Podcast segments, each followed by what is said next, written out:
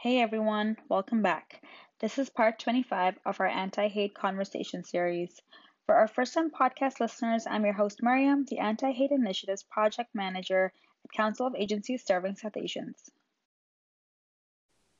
As always, before I begin, I want to acknowledge that the work of CASA takes place on the traditional indigenous territories of the Huron-Wendat, the Haudenosaunee, and most recently the territories of the Mississaugas of the New Credit.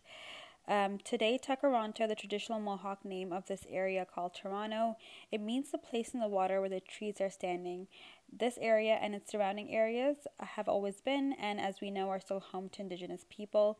While we organize here, we remind ourselves that we need to respect and nurture our relationship to this land, as well as to its first peoples, both past and present.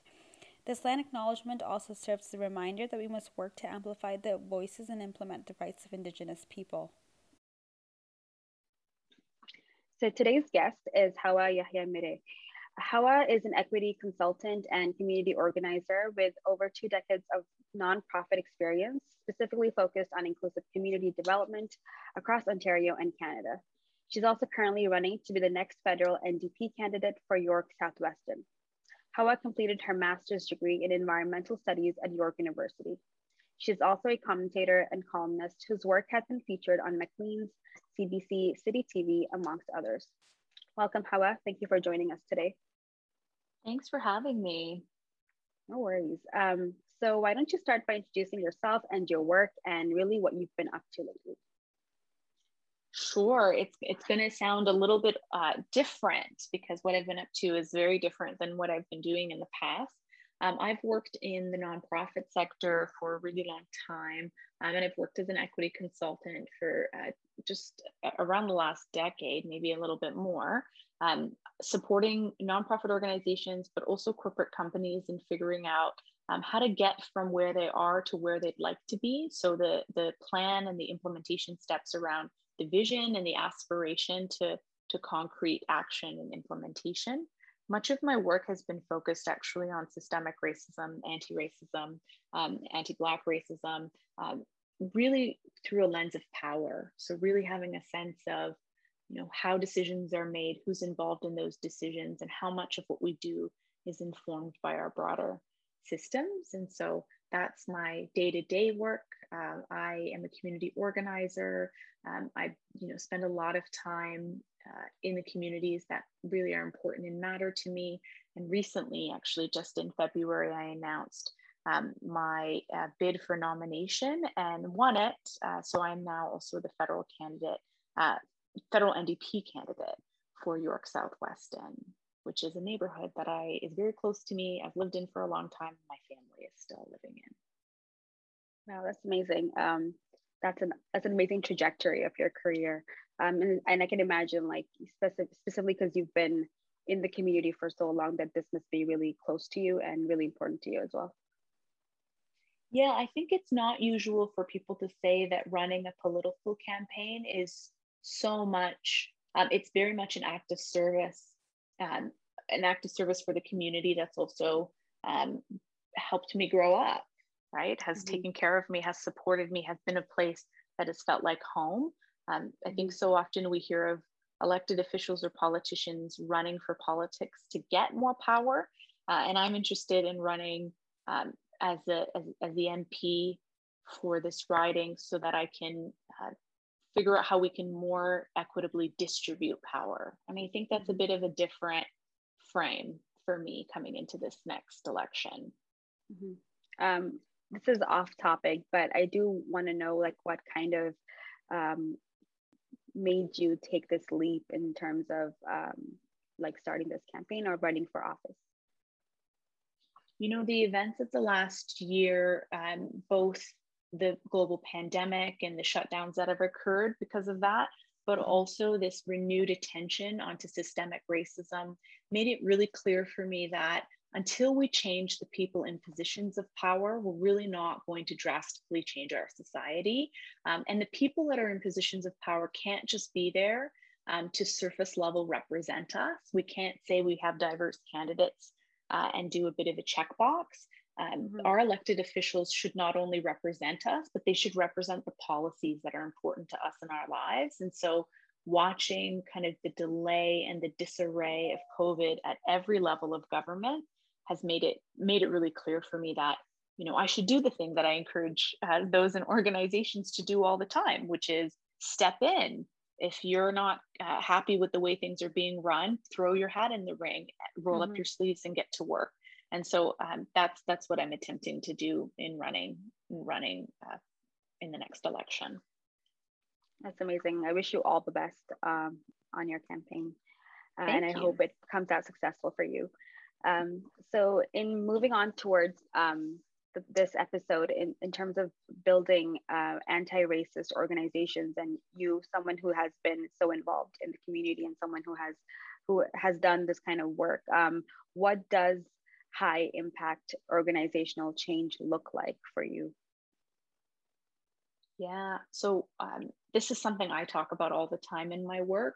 I think we're used to organizational change happening as a result of a couple of employees or a couple of staff members being upset about something and an organization having to make changes as a way mm-hmm. to react to what's happening within a work environment.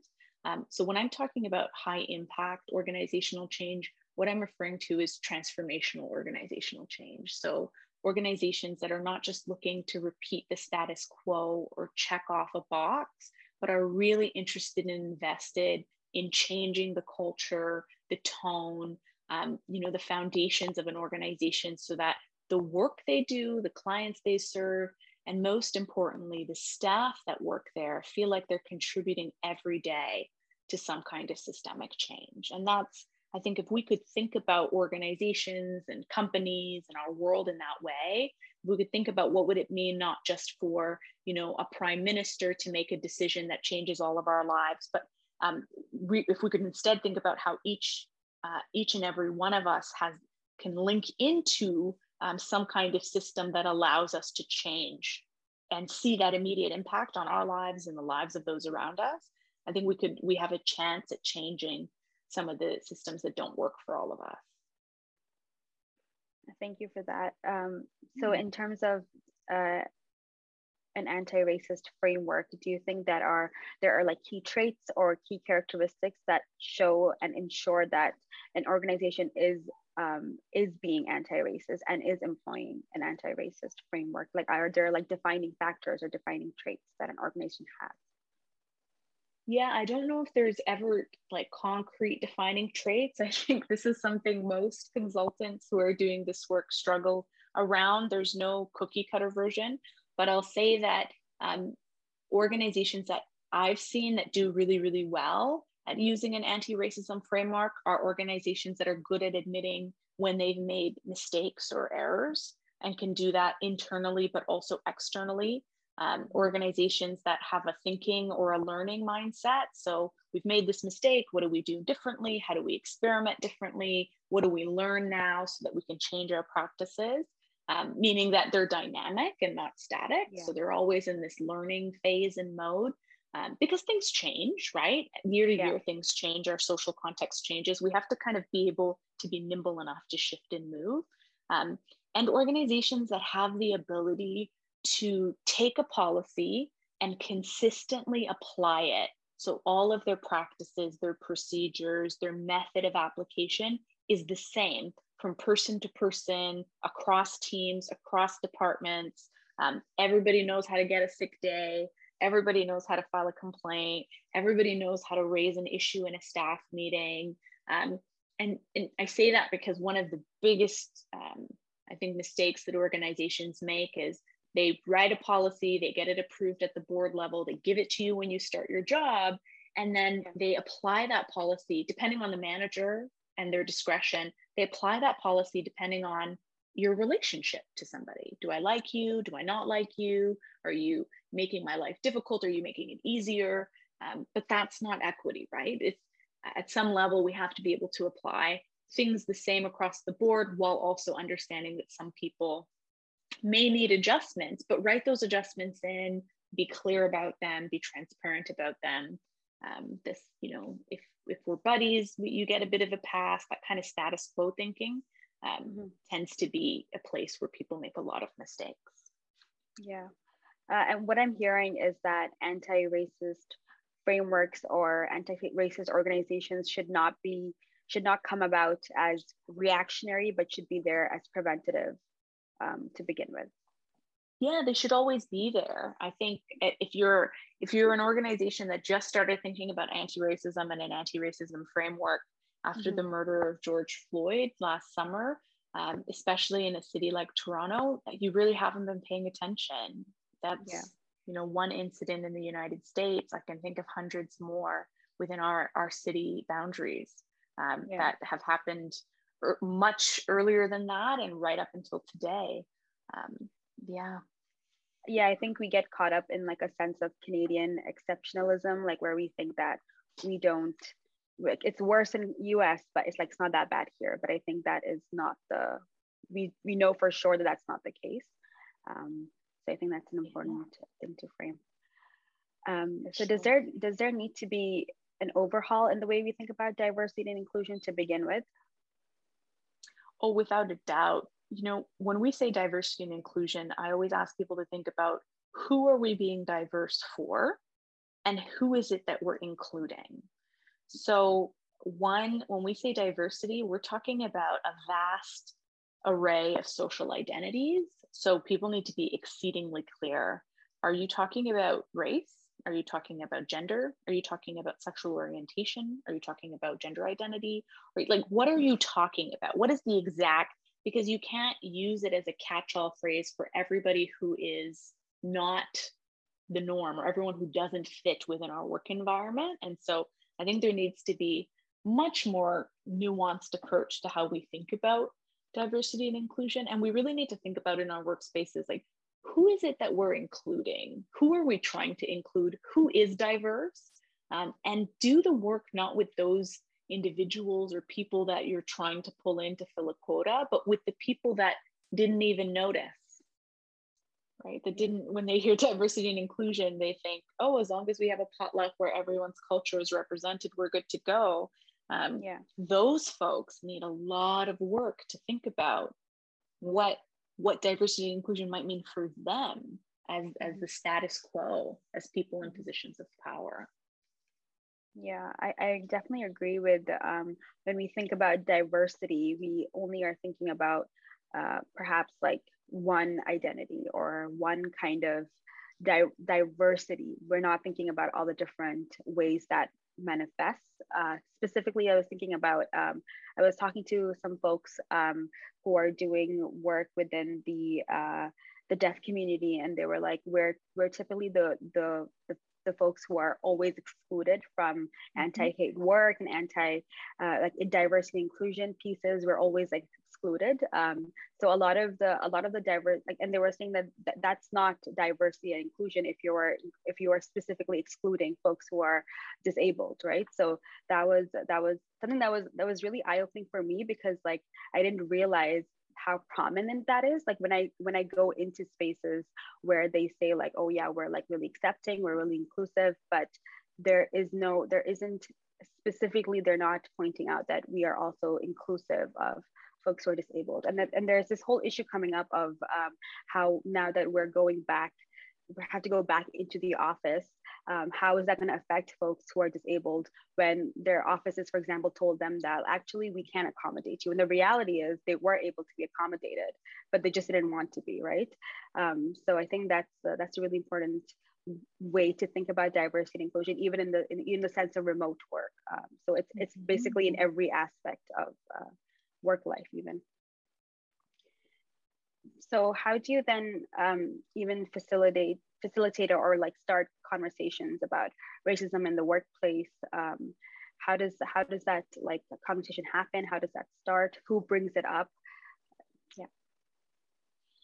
Yeah, and you know, if we if we look at racism as one component of diversity and inclusion, I think um, I'll, I'll say what I see, which is as a consultant coming into organizations, the people often initiating conversations about racism or anti racism are usually um, junior level, young, um, racialized um, staff, with, without a doubt. Uh, I don't typically see in the time that I've worked with organizations, senior level executives initiating or starting conversations about racism in the workplace. Um, there's this push from folks who are much more mobilized, know the language, um, know that what's happening, the conditions that they're working in don't don't favor them, who are pushing to see more accountability and equity in the work environment. Um, and so, I mean, by the time typically I come in, the conversation's already been started. Um, and it's yeah. what's happening is that everyone is reacting to the way the conversation's been started, not about the fact that what people have identified as a structural or organizational gap. Mm-hmm. Um, and so we, I think it's challenging to come in at that stage because what you're really doing is having to, to both support a group of staff who don't feel like the organization sees them and also try and quickly um, you know accelerate the learning of the senior level executives who have no idea what's happened. Oftentimes white oftentimes older oftentimes um, have are entrenched in the organization have been there for a very long time. So i think that can be really complicated and challenging. What i'd recommend um, is for those interested in starting and facilitating conversations about racism in the workplace is um, to do it as openly and as transparently as possible. Numbers matter. If you really want a response, unfortunately, the, the workplaces that many people work within, saying it yourself to one person won't typically get much traction. So, um, you know, have conversations with your colleagues and other staff. If you have relationships across hierarchy, like pull in managers or, or executives, talk about what it is that you're asking and be very clear about what you want the final outcome to be and what you're asking for. So this is, I think, really challenging for especially Black and racialized and Indigenous folks. Is yeah. um, we're we're also experiencing the trauma of racism very often in the work environment, and so that trauma informs um, our desire to want to see something change, but we haven't always thought through what it is we want changed. And so I think I think it's really really important to say like what is it that you want? What's the outcome that you're hoping for? Um, because it could be you know you also need a how do you say it like a like a north star it's when it gets really difficult you need to know what it is that you're working towards otherwise it can feel really demoralizing and defeating for those who are who are raising the concerns because it it won't be easy. You'll do it time and time and time again, and people will mm-hmm. hear you or ignore you. And in order to, I think, set yourself up um, for success, uh, you need to know what you're what you're succeeding towards, what success looks like, what you're hoping that outcome might be. And I mean, I would say all the regular, all the usual things, which is like make sure you have a strong base of support. Make sure you have people around you that love and care about you and tell you that all the time um, make sure you have also people who will tell you, you know, you're not wrong, what's happening is real, because um, it can be hard to come into an environment where people say that's not happening. So you'll need yeah. to find places where people say it is happening. I see it. Like I'm with you. You know, so that helps also move you along. Um, yeah, I think I kind I, of answered that.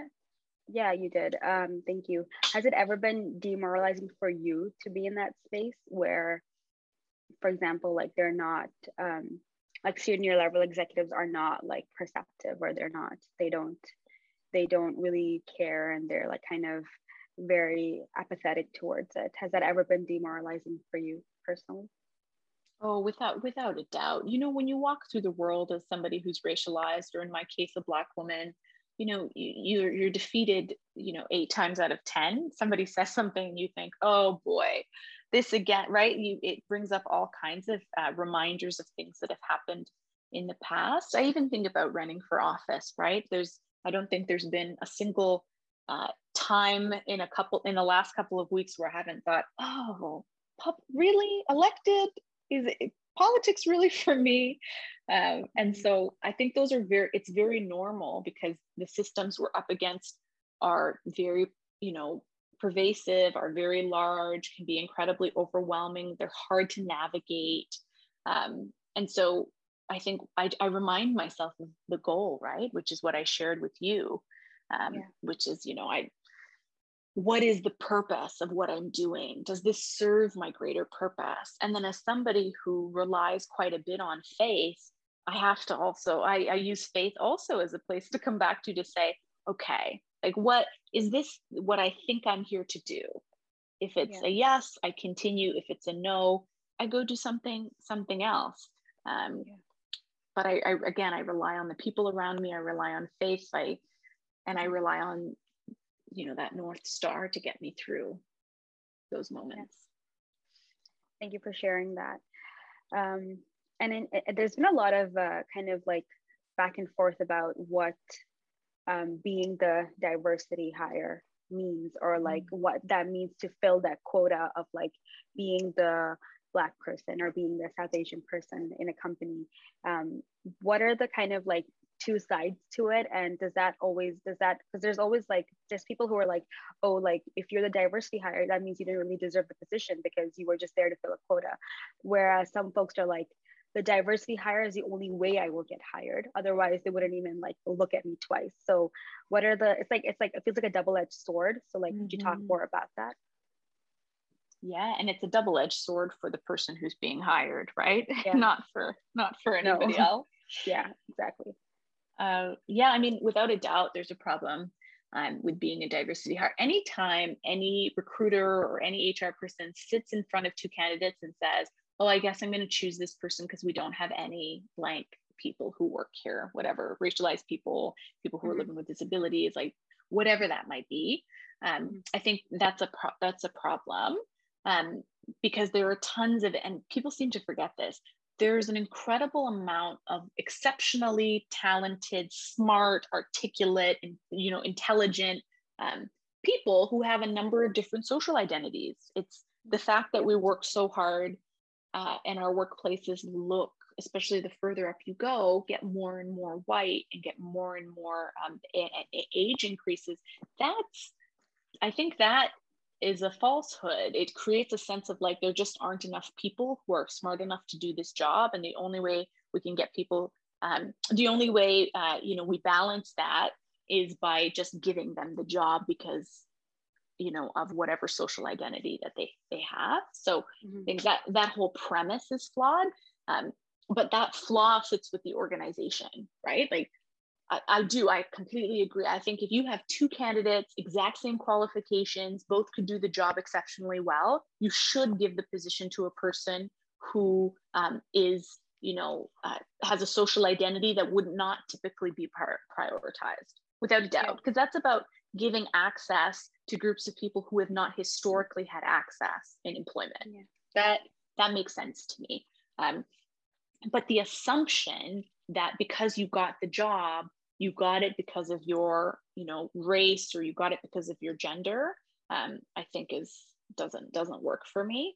Um, and I, you know, I'm always reminded of, you know, people, especially racialized folks, often work twice as hard to get, you know, half the amount of access that that in particular white folks get.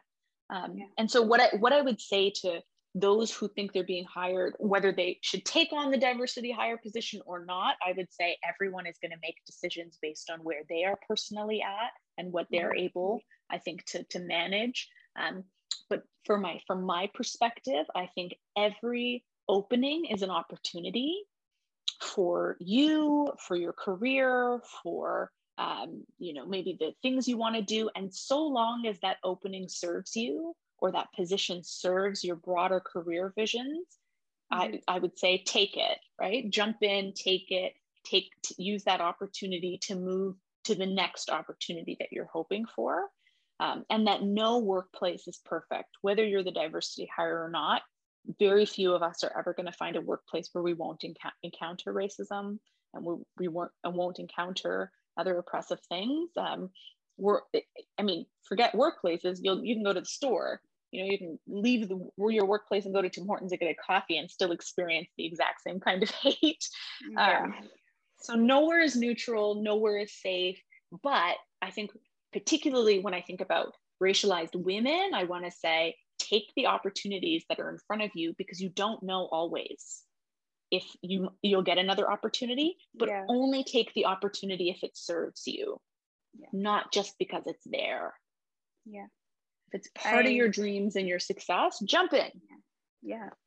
i actually really appreciate that that answer i think that's that's an important distinction that um, if it serves you, why not, right? Like, uh, it doesn't matter how it doesn't matter like what the specific reason was. I mean of course it matters but i mean like if it if they're if you're getting that opportunity um take it and like you said like take the next step right? Like um do a self-serving thing. And because oftentimes we there are people who are like made to feel bad about it. And it's like no like it was something that was good for me. And i don't know if i'm going to get this opportunity again. And i'm more than happy that i took it. And i'm able to move forward and move ahead with my career with my whatever it is that i'm doing by going through this process.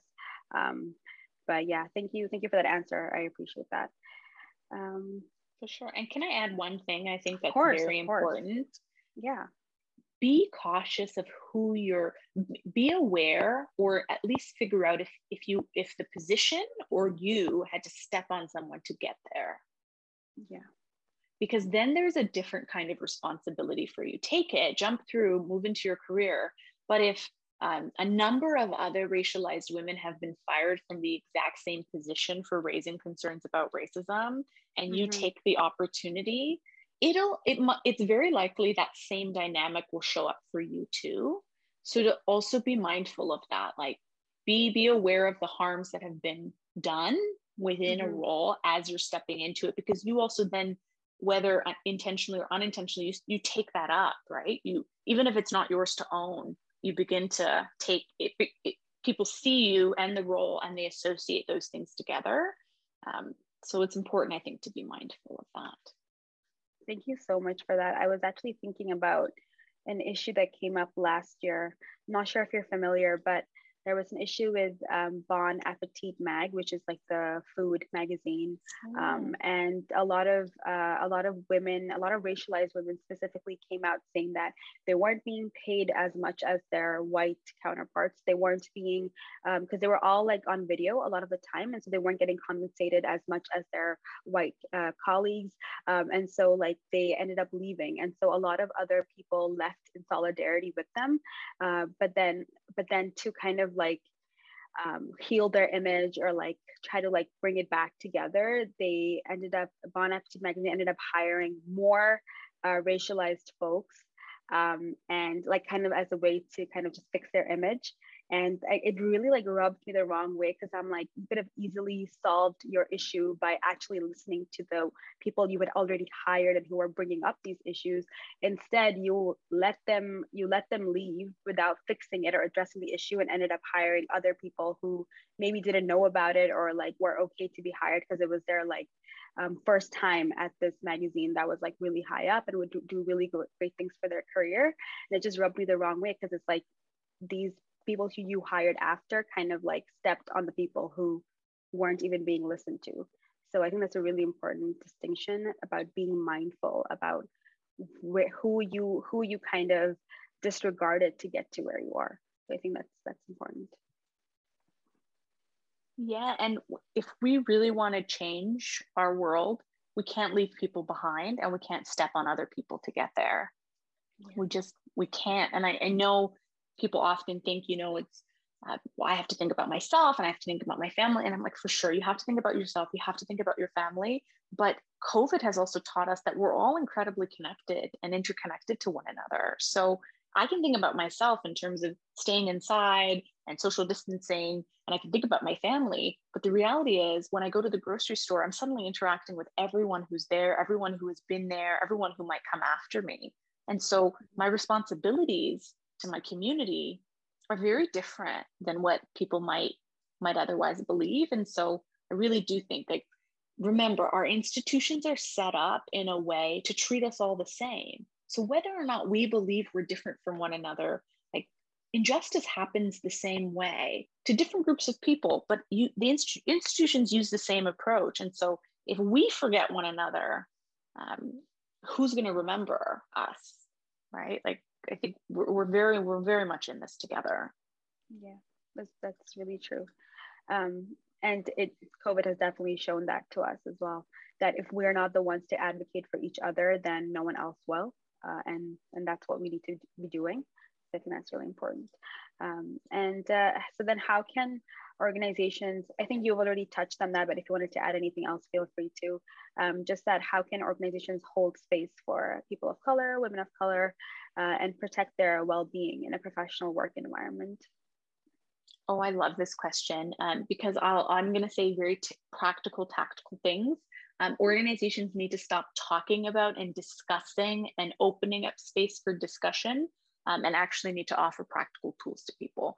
Number one, uh, paid sick days for everybody because we know it benefits it primarily we know it'll benefit racialized women in the care economy so racialized women yeah. who are personal support workers who are taking care of their families who are in childcare all of these all of these things um, and every single in the nonprofit sector most organizations have a line item for mileage or transportation they didn't use that line item this year because of covid um, I, I would advocate that every single organization take that money and reallocate it to some kind of anti-racism work in a way that benefits um, racialized people in workplace. That's, I mean, that's your, if you want to talk about an equity budget, that's it. That's the line. You can pull that pretty quickly.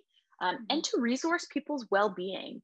It's been a tough year, and it's been a really tough year for people who have ex- who experienced systemic racism, um, and people who live with disabilities, and right, like it's been a t- and people who are parents. It's been a tough year for a lot of people, so increase the amount of support you put in people, increase people's benefits, um, increase the amount you give them for mental health days, give people more time off.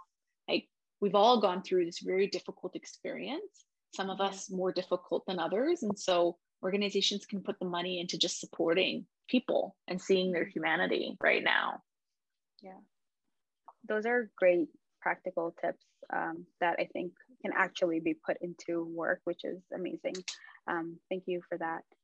Yeah. Um, and, and, and, now I want to kind of discuss more about what uh, makes anti-racist work effective. As I've told you that the project that I'm currently working on kind of aims to actually help organizations who are being targeted or their clients or their members are being targeted specifically on, on through online platforms uh, through because of covid um, online hate has increased exponentially mm-hmm. and in a recent survey by the canadian race relations foundation and abacus data who whose um, ceos actually interviewed last two weeks ago um, they talked about how uh, more than 90% of canadians that they surveyed believe that online hate is a problem and it's becoming more and more prevalent every day. Um, so I just want to discuss more about how can we even begin to help build the capacity of these organizations to address these issues? What kind of what kind of tools or content might be helpful in aiding them? Yeah, um, there's some incredible work being done, I think, by West Coast Leaf around tech based violence and Suzie Dunn, who's a professor and researcher, I think, out of the University of Ottawa. Um, and I reference the both of them because they have been putting forward some really incredible suggestions and ideas around what needs to be done. I think the, the first is we need to think about the complexity of online hate. So we know that women um, in particular receive an overwhelming amount of hate in real life, but also online. And we know that when you add things like disability and gender, um, gender identity and sexual orientation, it gets much, much worse. Like it that exponentially very quickly increases. We know when we're talking, like we know when we're talking about um, the online hate that's directed towards Muslims, for example, we know that Muslim women in particular, who are visibly Muslim, often wearing the hijab, um, have a ton of hate directed towards them. And so I think we need to be more nuanced in who is who is receiving that hate and what we believe. I know there's a legal definition of hate, but I think we need to be a little more clear around how hate shows up online, not just yeah. the legal definition of hate, but what it shows up as so that people have a really clear sense of, of what that means. Um, and so I think I think organizations can do a lot. There could be stronger regulations for some of these social media giants, right? Facebook, Instagram, Twitter, all of these companies. Um, I think Canada can do a much stronger job at regulating their their or t- regulating them and making sure they know their responsibilities in taking down mm-hmm. images or taking down posts. Like right now, if somebody says something racist, you can put a report in and nothing happened. Nothing can happen. That post can stay up for days and days and days. And uh, you know, by then it's been screenshotted and people have shared it. So it doesn't matter if the you know, the company takes it down. Um, but they, I mean, we're talking about tech companies. They have the ability to screen words and terms and just refuse to post them and say they're pending approval. So I think we can we can do more there because these are corporations. They're not yeah. people. Like we're people using tools, but these are corporations that could manage these tools differently. Um, and the second thing I'd say is I hope organizations don't move to an over reliance on the police when we're already very, very aware of the fact that like um, our policing institutions, whether it's like police, whether it's CBSA, whether it's you know CSIS, our intelligence service, service agencies, we know that those agencies over police particular communities, and so um, there's the risk that um, communities who are already have a large amount of hesitation and fear around these policing institutions um, are not going to report or are not going to disclose the hate that they're experiencing because they don't want to engage um, with the police or with when I think about Muslim communities or with CSIS or with the CBSA for those who may be migrants. So um, yeah, I, I, just hope we don't, it, it just doesn't move to like, call this police number and we'll deal with this hate. Uh, I hope we come up with alternative methods for people yeah. to share what's happening for them that don't rely on the police. Yeah, that's been one of the one of the aspects that we've had to kind of really explore better in terms of what are the avenues um, clients have or members have or just generally folks have or organizations have when it comes to online hate. Because as we know mistrust in the police is only growing and rightfully so. And so and so what are the other avenues that we can provide um, organizations or people to to do or what what methods to take when they come across online hate that is not to do with the police or bringing in the police? Um, so i think that that's that's an important issue that that is difficult to navigate but there are so many um, non there are so many community resources that we can point to instead of saying oh just and all, a lot of the times what even happens is like the the kind of checklist needed to qualify uh, an, an an online hate issue to be reported to the police is already really like it has to be really really extreme or has to be really really threatening. So it's not even it's not even practical for like the day-to-day online hate that most people face. So i think there needs to be other issues that need to be like navigated and explored in terms of what else we can do um, to help that. Um, thank you so much. I think that was everything on my end. Is there anything else you would like to add or any other final comments you would like to make? Um no i think i think that's most of what i would what I would share. Um, I, I might just say, you know, I'd encourage people to be really bold about the kind of work that they want to do and to be really innovative. There's so much room. Um, I think we have a current, we have an opening right now um, that allows us to do work in a way that we haven't done it before or imagine our workplaces in a way that we maybe haven't imagined in a long time. And so I'd really encourage people to like come up with new, innovative, creative ways to change the systems that we're, we're living within. That's a great note to end on. Thank you so much, Hawa, for joining us today. It was great talking to you. You're very welcome. Thank you again for tuning in for this episode of the Anti Hate Conversation series. Join us again in two weeks as we continue to explore the issue of online hate.